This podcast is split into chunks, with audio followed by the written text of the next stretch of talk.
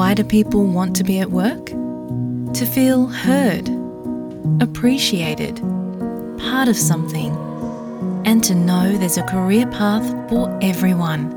Inclusive workplaces are linked to increased innovation, productivity, and employee satisfaction.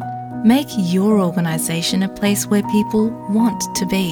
For inclusion and diversity training, visit inclusion-program.com.au. நீங்கள் SBS தமிழோடு இணைந்துள்ளீர்கள். ஐக்கிய நாடுகள் சபையின் சிறுவர்களுக்கான உரிமைகள் ஒப்பந்தம் என்பது சர்வதேச மனித உரிமைகள் தொடர்பான ஒரு ஒப்பந்தமாகும். இது ஹியூமன் ரைட்ஸ் ட்ரீட்டி என்றும் அழைக்கப்படுகிறது. இது சிறுவர்கள் மற்றும் இளைஞர்களுக்குள்ள குறிப்பிட்ட உரிமைகளை பற்றி பேசுகிறது. இந்த ஒப்பந்தத்திற்கு ஆஸ்திரேலியா உட்பட உலகின் கிட்டத்தட்ட எல்லா நாடுகளும் ஆதரவு வழங்குகின்றன. ஆஸ்திரேலியாவில் சிறுவர்களுக்கு என்ன உரிமைகள் உள்ளன என்பது தொடர்பிலும் இவர்களுக்கான உரிமைகள் எவ்வாறு பாதுகாக்கப்படுகின்றன என்பது தொடர்பிலும் பார்ப்போம்.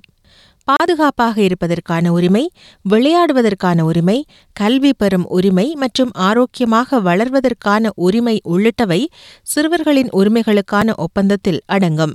ஒரு பிள்ளை ஆரோக்கியமாக வளர்வதில் பெற்றோர்கள் முக்கிய பங்காற்றுகிறார்கள் என்கிறார் மொனாஷ் பல்கலைக்கழகத்தில் சட்டப்பீடத்தில் பேராசிரியராக கடமையாற்றுபவரும் சர்வதேச மனித உரிமைகள் சட்டத்தில் நிபுணத்துவம் பெற்றவருமான போலா கபர் But obviously, the primary responsibility for keeping children well and getting them to the doctor and getting them their vaccinations falls on the parents.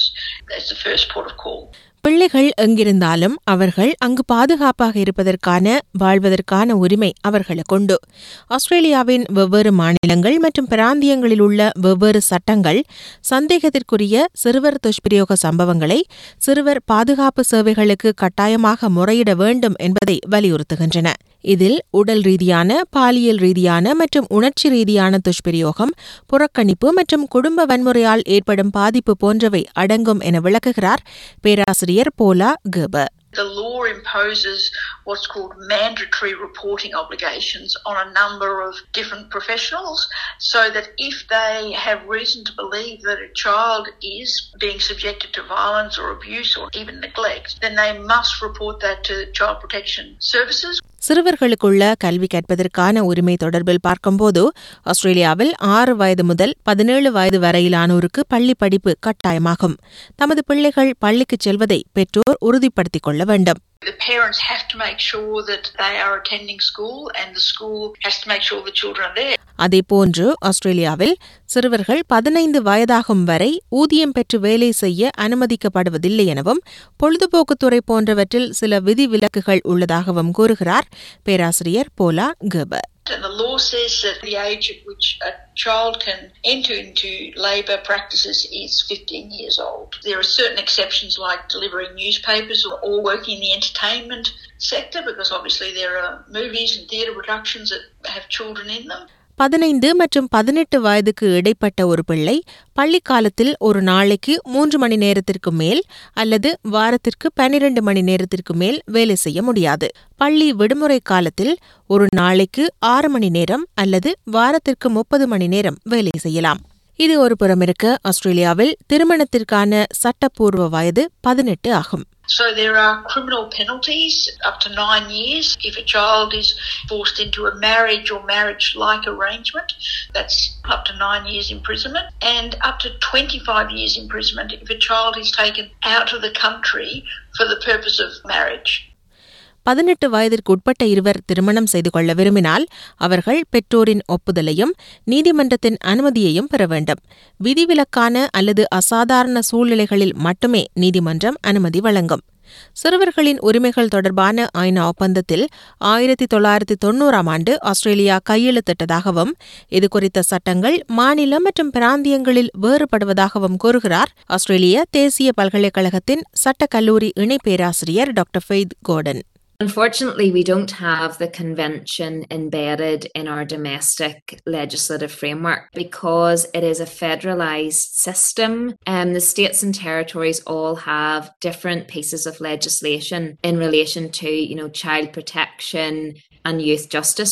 So, this means that what we have is quite a patchwork quilt of legislation and frameworks. Something might apply to a child or a young person in New South Wales and it doesn't in Victoria, for example. சிறுவர்களுக்கு இருக்கும் உரிமைகள் மற்றும் அவர்களுக்கு வழங்கப்பட வேண்டிய பாதுகாப்பை இன்னும் வெளிப்படையாக விளக்கும் சட்டங்கள் ஆஸ்திரேலியாவில் தேவை என பேராசிரியர் போலா கேப வலியுறுத்துகிறார் We have an international human rights treaty, and then Australia enacts laws to give effect to that. There's a convention on the rights of the child. There isn't a Children's Rights Act in Australia. ஆஸ்திரேலியாவில் பத்து வயது குழந்தை கூட கைது செய்யப்பட்டு குற்றம் சாட்டப்பட்டு நீதிமன்றத்தில் முன்னிலைப்படுத்தப்பட்டு சிறையில் அடைக்கப்படலாம்.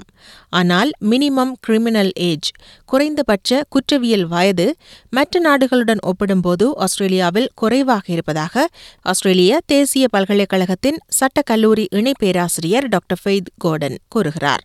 The most up to date research shows that children and young people's brains are developing right up until the age of 25. Holding a child criminally liable at the age of 10 is not appropriate. The UN have called on Australia to raise the age to at least 14. இதேவேளை இளையோருக்கான நீதி மற்றும் சிறைச்சாலை கட்டமைப்புகளில் உள்ளவர்களில் பூர்வீக பின்னணி கொண்ட இளைஞர்களின் எண்ணிக்கை அதிகமாக காணப்படுவது மற்றுமொரு பெரிய பிரச்சினையாகும் என கூறும் பேராசிரியர் போலா கேப. இப்படியான பூர்வீக பின்னணி கொண்ட சிறுவர்களுக்கு மேலதிக ஆலோசனைகளும் ஆதரவும் இருக்க வேண்டும் என வலியுறுத்துகிறார்.